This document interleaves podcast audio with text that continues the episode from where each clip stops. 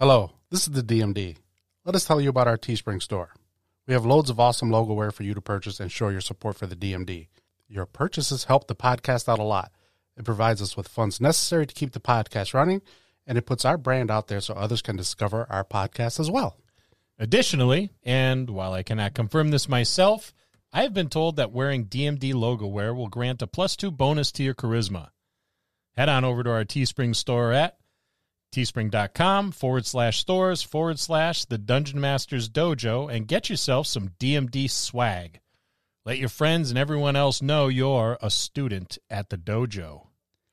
As a thank you to our listeners, we're offering a 15% discount on all items in our shop from now until the end of January. Just use code THEDMD, all caps, all one word. Thanks for listening.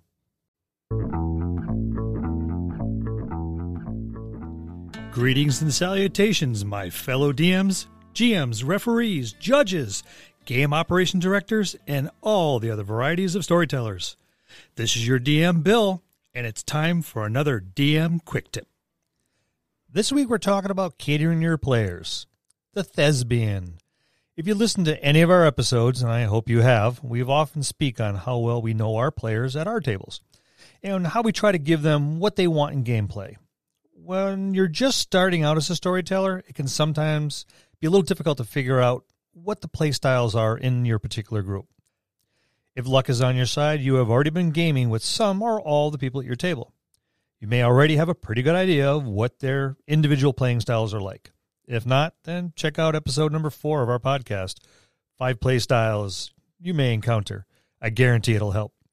No matter what, don't be discouraged. Some styles will come to the forefront from the start. One of those play styles that will be quite evident is the thespian. Here is a true role player, an actor at heart. Showing up in dress, garb, and outfits that mimic their character, they enjoy getting into character and using dialects and accents every time they speak. So much so, they'll find a reason to talk to everyone they meet, whether it's a party member, an NPC, and yes, even the monsters. I've actually witnessed a five minute greeting and a one sided conversation with a horse. Whenever the player is asked anything about their character, they slip right into the role with the voice and all for a full two minutes just to answer something like, Hey, does your character have a candle? So, how do you, as a storyteller, fulfill the role playing needs of this player? Simple give them a stage, figuratively and literally if necessary. These player characters are often the spokespersons for the group, although not always elected, selected, or even wanted to do so. Give them something to talk about. If they are the party's spokesperson or leader, give them the opportunity to explain the plan of attack or how the deception or diversion tactic is going to unfold. If a fellow member of the group has gotten into trouble with the constabulary, then someone's going to have to champion his or her cause as the accused representative, hopefully avoiding any unpleasantness. Perhaps the party has caught a thief or a rival informant and actually managed to keep the fighter from outright killing the culprit. Very, very unlike our group. An intensive questioning is probably about to commence. Who best to lead the fact finding endeavor? Always best to give the good cop a try before the bad cop is set loose. Like all good guys and bad guys alike in comic books, TV shows, and movies, the dramatic staging for an epic monologue can set the tone and encourage or inspire the players at the table. Start the dialogue with your own monologue and goad the player character into a response. You're not likely to be disappointed. You can bring up a specific point that coincides with the thespian's background. I find if you skew or bastardize the facts about the background, it can really set the player off. Try not to smile as the PC does all they can do to set things right and clear their good name, or maybe even embellish on the rumor or inaccuracies to gain greater reputation. Showing that it's a ruse will spoil the effect and the mood of the encounter. Corner them into a flaw or a bond that's in jeopardy of being revealed to the party, or worse, to the antagonist, who can use the information against the player character, or maybe even the other members of the group.